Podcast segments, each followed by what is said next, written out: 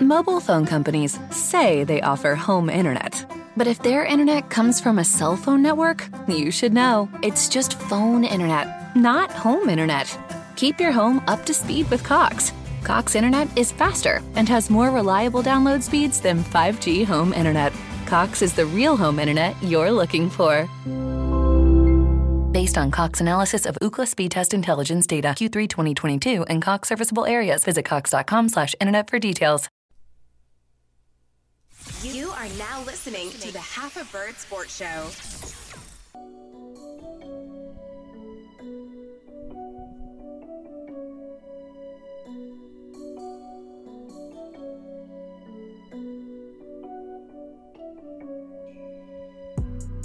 Welcome to the Half a Bird Sports Show. You could have been doing anything else in the world, but you chose to ride with us, and we appreciate that. It's Solo Monday, so I will take the wheel myself to navigate you through the sports landscape of the hottest topics, late breaking news, things that make no sense, and a few things that might surprise you. As always, you can catch us on WMQG Radio Tuesdays and Saturdays at noon Eastern. So today I will discuss Big Zeke wants this money, but will the Cowboys actually pay the man? Team USA might have to fill his roster with college players, man? Making a sacrifice? Do you really think that Russell Westbrook can? And what was up with Zion's shoe deal with team brand Jordan? And Lin says he's suffering. Do you have any sympathy for the man? And Good to have you in today on a solo Monday. Myself and Jimmy, what's up? Doing what we do on the show, giving you the latest and greatest in sports, sports news, and sporting opinions. Uh, you might be wondering why I'm flying solo on Monday. That is because Jay and I's 200th episode of the Half a Bird Sports Show is coming up this weekend. So this is actually what I'm doing today, episode 199. And we wanted to make sure that we did the 200th episode together. We got some special things planned for that episode. Do I think that we would ever reach 200 episodes when we started this show? Hell no, but we did it anyway. It's been a lot of fun. The show is strong as ever. We appreciate your support. So we're going to give you that 200th show coming up this weekend. But today we start where everybody else started in Cowboy Land. Zeke Elliott.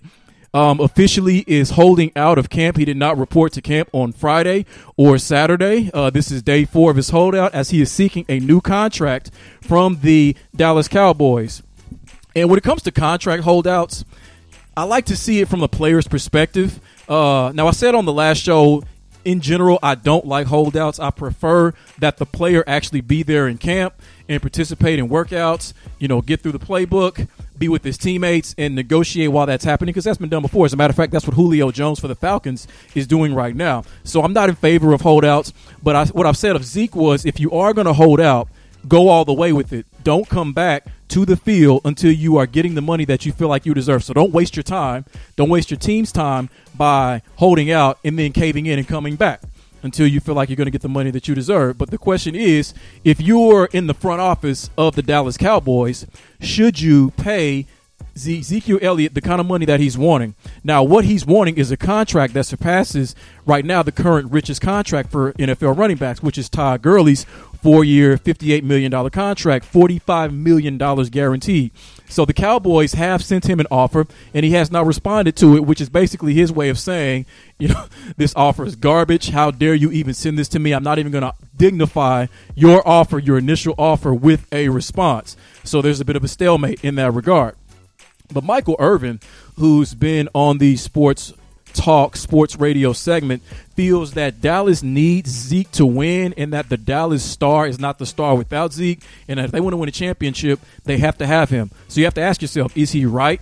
My opinion is no, he's wrong for this reason, actually for a lot of reasons, but when you look at the last 5 to 6 to 7 Super Bowl winners, I mean, who was the leading rusher on each one of those teams? If I gave you the names, there would be players that you're kind of familiar with, but players nowhere near at the top of the running back position. Players like Sony Michel, last year rookie for the New England Patriots, uh, LeGarrette Blount, who was the leading rusher for New England when they won two championships ago against the Falcons, and was a leading rusher for the Philadelphia Eagles when they beat the Patriots that following year.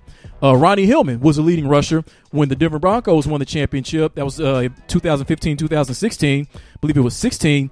And Jonas Gray was the leading rusher for the Patriots the season when they beat Seattle in 2014 um, in that Super Bowl. And no, you don't need a great running back like Ezekiel Elliott to win in a passing league, which is what the NFL is right now. You can win with the running back by committee. As a matter of fact, that's the smarter way and the cheaper way to do it, and that helps protect you from injury at the running back position because you have three or four different running backs who are getting playing time, who are getting touches, who know the playbook, so that if one goes down, you have three that can come right up and fill that position. And in Dallas, you have a great offensive line. So the majority of starting running backs, probably every starting running back in the NFL right now, could rush for over a thousand yards behind that great offensive line, which is anchored by Travis Frederick, Zach Martin, and the all-time great left tackle Tyron Smith. And that's a that's part of the reason why Zeke Elliott has led the NFL in rushing yards per game in the last three years. Which is not to say that he's I mean he's a great running back. We all know that, but a big part of the reason why he's able to do that is his Dallas offensive line. And the Dallas Cowboys last year, when you think about it, before they got Amari Cooper, they weren't going to the playoffs. I believe they were three and four before they got Amari Cooper in the trade and got him on the field. So that kind of makes it seem as though, yeah, it's good to have Zeke. He'll put up his numbers, but in terms of how he affects the offense, maybe he doesn't affect the offense quite as much as you think. Maybe having a receiver who makes Dak Prescott comfortable, who he can rely on and trust in Amari Cooper is just as valuable as having a great running back like Ezekiel Elliott. So if I'm in the front office of the Dallas Cowboys and I'm on the fence about whether or not to give Zeke Elliott the kind of contract that he wants because he is a great running back, but this could affect me and affect my ability to pay other players leading down the line. The thing that will push me over the fence onto the side of not giving him the kind of contract he wants is the off the field issues that he has had, you know, every other season, the last one or two seasons, but this past um, off season where he pushed a security guard over and somehow, even though he got handcuffed, didn't get arrested and did not get penalized by the NFL. This was just a, a weird offseason, especially how Tyreek Hill didn't get penalized, how the NFL kind of took it softer on guys this year, um, this offseason with suspensions or not suspensions than they have in recent memory. But those off the field issues make me feel like I can't trust him with one of the richest contracts a running back has ever received, probably the richest contract a running back has ever received in NFL history. So I believe that you only pay a player elite money if they are necessary, not if they are great. So a quarterback is necessary. I'm paying my quarterback. A defensive end to get the opposition's quarterback is necessary. I'm paying the defensive end. The left tackle to protect my quarterback, keep him upright and keep him healthy, I'm paying him. Maybe the middle linebacker, who's sort of the coach of the defense, um, if that's what he is, and if he's sideline to sideline, maybe him. But outside of that, Sure, I want great players at other positions. I want a great kicker. I want a great wide receiver. I want a great cornerback. I want a great running back. But I'm not going to pay you money that hamstrings my organization from being able to put other good players around you, the players that I've drafted, developed, and I'm going to have to pay later on. Case in point, like I said, the Dallas Cowboys.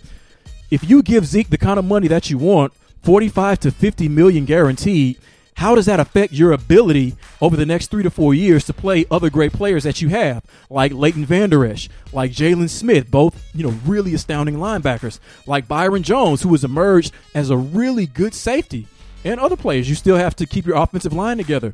Dak still wants his money. He wants upwards of 35 million per season. And Amari Cooper, because of the effect that he had on the team, he wants his money as well. So you got to pay all these players. You got to try to keep these guys in house in order to compete for championships in the NFC, where there are other really good teams outside of yours, and that will affect your ability to do that if you hold on to Ezekiel Elliott and give him the kind of money that he wants. So if I'm in the front office of Dallas for those reasons, as much as I want to keep him and as great as he is, I don't do it. I can't do it. I cannot mortgage the future over a contract with a running back who has off the field issues like he does and is wanting break the bank type money for the running back position because the running back market is all screwed up. Todd Gurley should have never gotten the contract that he got, and that has totally screwed things up. So I would fix it by not giving Zeke Elliott the kind of money he wants, or I trade him. I trade him to a team who I know is going to pay him, but not go anywhere with him, like the Houston Texans. I trade him for Lamar Miller, or to the Miami Dolphins. I trade him for Kenyon Drake who would rush for over a thousand yards and receive for over three to four hundred yards behind my offensive line and my offense. But whatever you do, you don't pay him. But one thing that we do like to do on the Half a Bird Sports Show, which means we have to pay people to help us do it, is the news. And now Jimmy has the news. Thank you, Wendy. Uh, so this is where you know things are going bad for the team USA basketball team who's going to compete in the World Cup here in a few weeks. Um, they reached out to New Orleans Pelicans um, guard JJ Redick, who told ESPN's Adrian Wojnarowski on Friday that he would not accept the invitation to join the depleted USA basketball roster for the FIBA World Cup in September. Now, we talked about this last week about how many players had uh, declined the option to join this team. Uh, really good players, and they still have some good players on the team. But if JJ Redick turns you down, then you know honestly you might want to consider in the future going with college basketball players who would play for Team USA. They would be honored to do it in a way that NBA players wouldn't be honored to do it for this particular event, the World Cup. Now, next year in the 2020 Olympics, they're going to get their big guys. LeBron's probably going to be there. Anthony Davis, Kevin Durant, Hill might be there. Kawhi Leonard, they're going to get their big dogs, and they're going to go and they're going to win the gold, the gold medal as they have the last three to four times. But um, hopefully that's the way it turns out. But it's just not worth it for a lot of these players. That's what they're saying. It's not worth it playing in this particular event, the World Cup, which is just for seeding, not for a gold medal, where I'm risking millions of dollars if I get hurt playing in this tournament that I'm not going to be equally compensated for by the NBA or by the U.S. government or by whoever is over the Olympics or the Olympic Committee. So it's not worth it anymore. And that's what they're trying to tell them. So maybe there's a way that they can offset that. Up next, as if things couldn't get worse for New York Giants fans who are already depleted at wide receiver. You trade away Odell Beckham Jr. to the Cleveland Browns. They lost Corey Coleman to a torn ACL, who's a good athlete, brought him in to be a receiver. And now Golden Tate has been given a four game ban by the NFL for violating the NFL's policy on performance enhancing substances. Now, Tate was banned for a substance that was prescribed, uh, fertility medication, um, that he had actually told the league about. And then once he figured out that there was a banned substance within that medication, he stopped taking it, but they still plan to, su- to suspend him anyway. He has a scheduled appeal for August 6th, and a resolution is expected before the start of the regular season, meaning basically that they're still going to suspend him anyway. So Giants fans be prepared for that. Uh, also, I forgot Sterling Shepard, who has a fractured thumb. Um, he's still been working out, but it's going to cost him three to four weeks. He may not be ready for the first game of the season against the Cowboys for the Giants. So what this tells me, um, even though this is probably what it already should tell you, is that they were going to run Saquon Barkley into the ground, and now they have no choice but to run him into the ground by giving him 25 to 30 touches a game. And they're going to be picking in the top three next year because this is not going to be a good season for them at all, especially if they continue to have Eli Manning under center. Lastly, um, you know, in, in a really frustrating uh, segment, uh, Bengals star wide receiver AJ Green is likely going to be out for six to eight weeks after he tore ligaments in his left ankle. Left ankle, I'm sorry. In training camp practice, I believe it was on Saturday. He's not expected to be ready for the regular season opener September 8th at Seattle, which is going to be a loss. And it was so bad that he actually had to be carted off the field. This is their first training camp practice of the season uh, in Dayton, Ohio. Now, Tyler Boyd, a uh, really good receiver for the Bengals, said that the field conditions in which they were practicing in were pretty poor, and that may have had something to do with the injury. But one of the things I always notice about AJ Green, and I don't know if anybody else has, whenever you watch him play, notice the shoes, notice the cleats that he wears. It always looks like he's wearing track cleats, cleats that have really no ankle support. And I've noticed that for years, and for that reason, it's no surprise to me that he's dealt with numerous foot and now ankle injuries because it seems like he may not be wearing the right shoes. And I know a lot of players opt to use those kind of shoes because um, it helps them to be faster on the field, you know, which only helps their production. But for somebody like AJ Green, since he's had these lower leg injuries, it seems like he probably needs to consider a change in footwear on the field because those ankle cleats that he's wearing aren't cutting it. And with that, was Jimmy with the news. Thank you, Bob. All right, so up next, uh, there was a story that came out last week. Uh, an NFL, sorry, NBA coach sounded off on what has been happening in the NBA, what I call forced player mobility, where essentially a player forces a trade off of a team, and not even off the team, but to a specific team. Uh, so we've seen this in recent memory with Kawhi Leonard, with Paul George, with Kyrie Irving, and in particular with Anthony Davis, who Kerr spoke about. Here's what Kerr said in part about the Anthony Davis trade. Um, he says, and this was on the Warriors Insider podcast. He says, I'm talking more about the Anthony Davis situation when he says forced trades have become a real problem for the league, where a guy is perfectly healthy and has a couple years left on his deal and says, I want to leave. That's the real problem that the league has to address and that players have to be careful with. He goes on to say, when you sign on the dotted line, you owe your effort and your play to that team, to that city, to the fans and then it's completely your right to leave as a free agent. But if you sign a contract, then you should be bound to that contract. Now, the majority of people who have talked about this have said that Anthony Davis essentially did nothing wrong by taking his future into his own hands and essentially telling the New Orleans Pelicans, I'm not going to sign an extension with you. If you trade me to anywhere other than the LA Lakers, I'm going to play on my contract for that team, but I'm not going to sign an extension with them and I'm only considering signing a longer term deal with the LA Lakers, which in effect forced the Pelicans, once David Griffin became the GM, to trade him uh, for some good players and some picks to the LA Lakers this offseason. So you have to ask yourself is Steve Kerr right? Is this bad for the league? Is this a real problem? And the more and more I think about it, and I try to be fair to both sides, I think that he's right. I think that it is bad for the league when players do have years left on their contract to force a trade um, with years remaining on that contract. Because what do these contracts mean at all if a player is able to force himself out of town, even though he has years left on his contract? Now, part of who I have to blame for this is the NBA owners themselves because you have other options besides caving in to that particular player. Um, and those options aren't necessarily good options, but they're still options to where you don't have to end up it, giving them what they want because now it's set a precedent. Because now we see this more and more to where a player wakes up and a player on the team was mean to him, or they don't like the coach, or they rather live somewhere else, and they essentially go to the team and say, "Trade me." Now the team doesn't have to do that, but the more and more that teams give into them, the more and more players are going to do this. And yeah, it's going to be on the players, but it's going to be on the owners as well. But I think Steve Kerr is right. The more and more I try to think myself out of believing that he's right, the more convinced I am that he actually is. I mean, I thought honestly that this was free, what free agency was for. I thought free agency was sort of built-in player mobility across sports, to where when a player has played out their contract with the team and they're no longer under that contract, therefore that they have the right to go wherever they want, which I have absolutely no problem with. I think that's the natural way things should be done. Um, but I got to tell you, the reasoning behind why a lot of these players are choosing to move on, I mean, it's kind of petty. It's kind of sensitive. Like these millennials, they're kind of hard to please, you know? it's like you have to walk on eggshells around them, give them every single thing they want, or else they're going to force themselves out of town with years remaining on their contract. Now, I don't like that this came from Steve Kerr in particular because I don't really like Steve Kerr.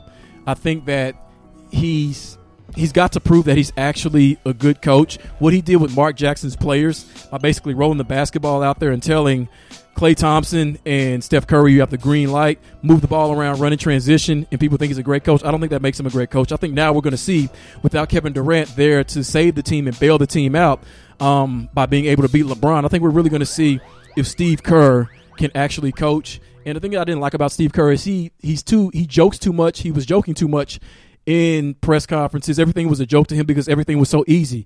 I mean, you have a Hall of Fame team basically that's making your job easy. Hell, Luke Walton went what 36 and 4, 39 and 4 with that team. So you don't have to be a great coach in order to do well with the Golden State Warriors with the roster that they had. So for that reason, I would have preferred that this came from Adam Silver. And I think to that point, Adam Silver has said that this player tampering, um, you know how teams and players have violated when free agency was actually supposed to start and these forced trades are bad for the league. I don't know what their solution to this particular problem is but i think it is a bad look for the league and it's continuing to set a bad precedent by players who have years remaining on their contract to really not honor that contract and to force trades and to be public about it as anthony davis was giving his team giving the pelicans 10 days before the trade deadline to trade him. And it became just this shitstorm um, that played the Lakers and the Pelicans throughout the rest of the season. It wasn't a good look for him at all. So for that reason, I think that Steve Kerr does have a point and that they need to come up with some sort of solution. My solution for the players, take this into your own hands. And when you are able to, I like how they do these two in one deals. Um, where the last year is a player option. So if they go to a team on a two and one and they don't really like where things are going, or you know, a, three year deal, opt out after two years, which is what Kawhi and Kawhi Leonard can do with his Clippers contract, then I think that that gives them sort of room to get to free agency and take control of their own destiny quicker, as opposed to forcing themselves out of town with years remaining on their contract. So that's what I think. I know a lot of people disagree, but that's what I truly believe. Something is really wrong with this, and the players and the owners need to come to, I guess, an agreement in terms of reforming the way that this is done because I don't think that this sets up a bright future for the league if you have players continuing to do this. Okay, Half a Bird Sports Show. Everybody, thank you for listening. As always, you can catch us on WMQG Radio Tuesdays and Saturdays at noon Eastern. We are on Stitcher, Spreaker, Apple Podcasts, Google Play, iTunes, YouTube, Half a Bird Show Twitter page, Half a Bird Show website, iHeartRadio, and anywhere podcasts are downloaded and listened to. Russell Westbrook, this past weekend, Friday, had his introductory press conference as a new member of the Houston Rockets. And in this, he talked about certain sacrifices that must be made in order for him to fit on this team. So, in regards to that, he says this, he, talking about James Harden, he says, We've been friends for many, many years, since I was 10, actually. So, we've played with each other in Oklahoma City. And to be able to win something, you've got to be willing to sacrifice some parts of your game. And we both understand that. We both understand that we have one common goal, and that's to win a championship. We understand what we have to do. I'm not worried about it, and I know James isn't worried about it. I can play off the ball. I don't have to touch the ball to impact the game. That's the best way for me to come in and impact this team. I can do other things on the floor to make sure we have a better chance to win. So, when thinking about Russell Westbrook having to sacrifice in order for this team to be successful, you know, I thought about what is it that he truly needs to sacrifice? Because what I think he needs to sacrifice could be completely different than what he feels like he needs to sacrifice. But it's so obvious what he's going to have to give up in order to be successful on this team. Now, to be successful on this team, for this to work, to me means that this team has to at least get to the Western Conference Finals because they made it to the second round last year and as you know got bounced by the Golden State Warriors. So to me working is not getting as far as you've gotten. To me working is getting further than you have, which is at least getting back to the Western Conference Finals. And in order to do that, that means that you're going to have to, at some point in the playoffs, you're going to have to beat the LA Lakers or the LA Clippers or the Golden State Warriors, the Utah Jazz, or the Portland Trailblazers. And honestly, I don't think that they're going to beat either of those teams if they meet them in the playoffs, assuming that those teams are healthy and have their main guys. I don't. I don't think that they're better than any of those teams with the free agency acquisitions that we have seen this summer. So that to me is successful. That's part of the reason why I said on last Monday's show that this is not going to work. That it's not going to work between Russell Westbrook and Harden because they're not going to get further than they've already gone. As a matter of fact, they'd be lucky to get out of the first round of the playoffs, honestly. But with Russ, what he's willing to sacrifice in order for this team to be successful, here's what he has to sacrifice. First thing he has to sacrifice is the three point shooting. Uh, last season, he averaged 5.6 three point attempts a game, made 1.6. So he's got to sacrifice three pointers that we know he's going to miss for other players on the team who know how to hit those threes because this is a three point shooting team. We know that already. PJ Tucker can hit threes, so can Eric Gordon, so can James Harden. So I'm going to need him to average around 3.6 to 4 three point attempts a game um, in order to give those extra one to two to three three pointers a game to somebody else who actually stands a better chance of hitting them.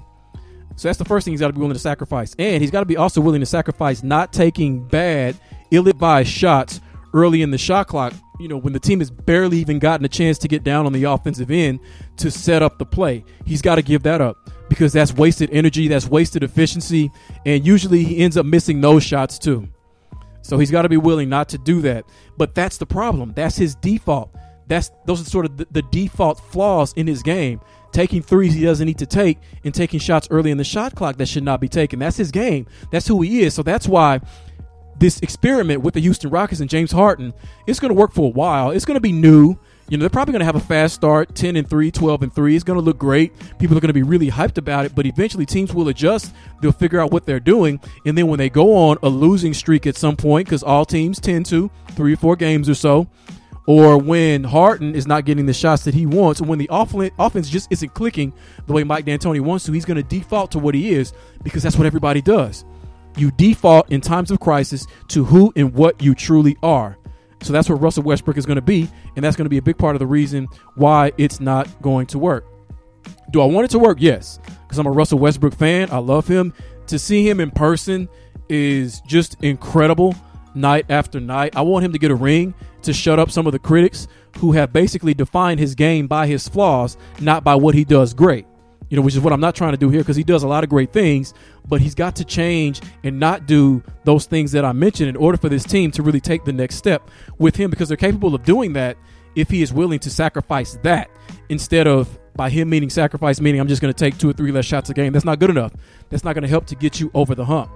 So that's what I what I think about that. So we'll see what he does end up sacrificing, but I'm telling you ahead of time, it's not going to work. He's probably not going to sacrifice the right things. Now, up next, and I can't believe it, no one really talked about this last week. The, the shoe deal that Zion Williamson signed, signed with, with Jordan Brand for seven years, $75 million, which is a record for a rookie, a record shoe contract for a rookie, which is great. And I think he deserves it because of the star, because of the celebrity, because of the uh, impact that he is going to have on the ratings this year in the NBA. I think he does deserve that. I mean, obviously he does because they're willing to pay him. But at the same time, in Jordan Brand, they're no- notorious for this. At the same time, even though he set a record for a seven year, $75 million shoe deal, they still lowballed him.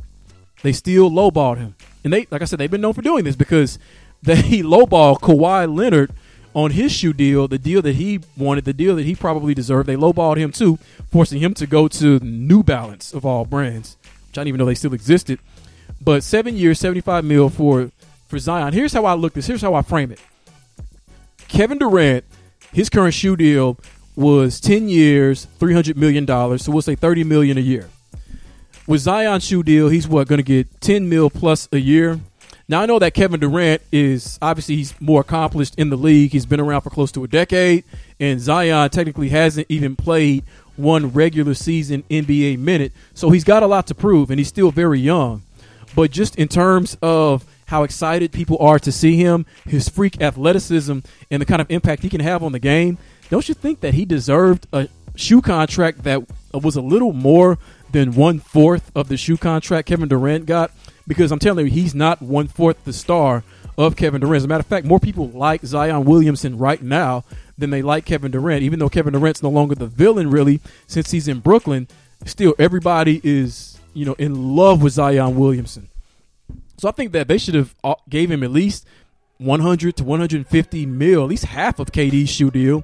I think that would have been more deserving. Now, 75 million dollars obviously is nothing to sneeze at. I mean, he's set for the rest of his life as long as he makes smart decisions. Just with that money alone, not even counting his NBA salary or other endorsements that he is no likely going to get. But the second I saw that deal, I was like, that's really low for Zion Williamson. But you know, Jordan Brand has you know his airnesses, his greatness, his name attached to it. So you could do a lot worse than Jordan Brand, but still, I think they could have done a whole lot better than that. but uh, hey, that's what he got. That's what he accepted. So I look forward to the regular season. All right, to end the show, uh, this is kind of a, a bit of a depressing story uh, that came out yesterday. Uh, it's in regards to Jeremy Lin. Many people will remember him of Linsanity fame, who, what was that, four to five years ago, had that incredible two week run for the New York Knicks where he averaged 27 points a game. Um, they were winning ball games, uh, including a victory over Kobe Bryant and his Lakers. And how after that, you know, he'd been shipped around a lot, traded, you know, was basically a backup point guard journeyman for multiple franchises. And as of now, he, he was on the, the team with the Toronto Raptors, so he has a ring, which he said he felt like he didn't deserve but he is currently unsigned. So at an event, um, this is an annual event that he that he does. Uh, I'm trying to see here where the event was at. Uh, but it was actually it's a motivational speech in Taiwan that he does basically every year, or he has for the last few years, for the Christian outlet good TV. Um, and basically he talks about that he's he's hit rock bottom. He knows the only way is up, but his rock bottom just seems to be getting more and more rock bottom for him. Free agency has been tough, and he feels like in some ways the NBA has kind of given up on him. Do I feel bad for Jeremy Lin if all that is true? I feel bad for his suffering because I really do believe that he is suffering because of this. As a matter of fact, there are parts of this speech, if you watch it, where he gets choked up, where he gets emotional. And I don't want to see anybody suffering, especially in regards to the game that they love to play. But I don't like for him to suffer, but I don't feel bad for him not having been signed by a team and for his NBA career to most likely be over because he's made upwards of $60 million in his career, which for the billions of people who will ever exist on this planet, almost all of them will not make anywhere near half of that 60 million that he's made in his career. I mean, he goes from, you know, before Linsanity, sleeping on his brother's couch, actually while he was a New York Knick, sleeping on his brother's couch in his apartment in New York to making upwards of 60 million. So I can't feel bad for him for that reason. He he made it. You made it to the NBA. That means you're one of the best ever at the game of basketball for all the thousands thousands of millions of of players who never made the NBA. You made it. And he owned New York for 2 weeks. I mean think about that. Owning New York City, being the talk of New York City for 2 straight weeks, meaning because it's New York City, meaning you're really the talk of the world for 2 straight weeks. I can't even. He owned it. He owned New York for two weeks. I haven't owned a block in this city that I've lived in my entire life, Oklahoma City, for a day, but he owned New York for two weeks. So I can't feel bad about that because that's great that he did that. And that's something that most people will never do. And plus, he can live off of his name. He does a lot of speaking. Um, so people know who Jeremy Lin is in the NBA. Um, so he does a lot of speaking, a lot of community service events, and he can still continue to do that. So yeah, it sucks that no team wants to sign him, that his career may be over, but he's got so many positive things that he was able to do in his NBA career that will help him throughout the rest of his life and that most people will never experience. Um, do I hope he gets signed with a team eventually? Yeah, because I would like to see him out there. But I mean, think about the best NFL players. You know, think about running backs, and we talk about Ezekiel Elliott fighting for the kind of money that he wants. I mean, there are great NFL players, there are great Major League Baseball players who would never sniff anywhere near $60 million worth of career earnings. And Jeremy Lin got that. So he made it. You know, he's one of the few who actually made it. And he's famous, and he'll still be able to do great things here moving forward. So for that reason, I don't feel bad for him at all. Um, and honestly, I don't think you should either. All right. Thank you for listening to the Half a Bird Sports Show. Again, this is Solo Monday. Jay and I will be back later on this week with our 200th episode. We got a lot of things planned for that episode. It's going to be a lot of fun, and we hope you enjoy it. It's going to be entertaining. So, to my colleague Jay, appreciate you holding it down as always. To Mike, Bob, and Wendy, the production team, thank you for helping me out and doing what you do on Solo Monday. To all of our loyal listeners, to everybody back for season three of the show, and anybody who has suggested the show to somebody else, you are what makes the show what it is. So we definitely appreciate that. So please take care of yourselves. Be safe out there. Love somebody. Love your family. And with that, it's the Half a Bird Sports Show. Peace.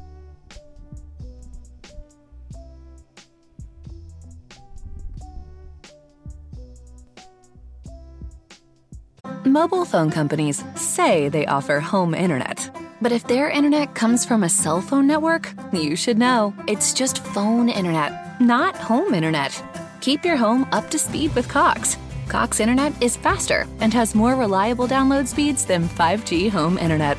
Cox is the real home internet you're looking for. Based on Cox analysis of Ookla speed test intelligence data Q3 2022 and Cox serviceable areas, visit cox.com/internet for details.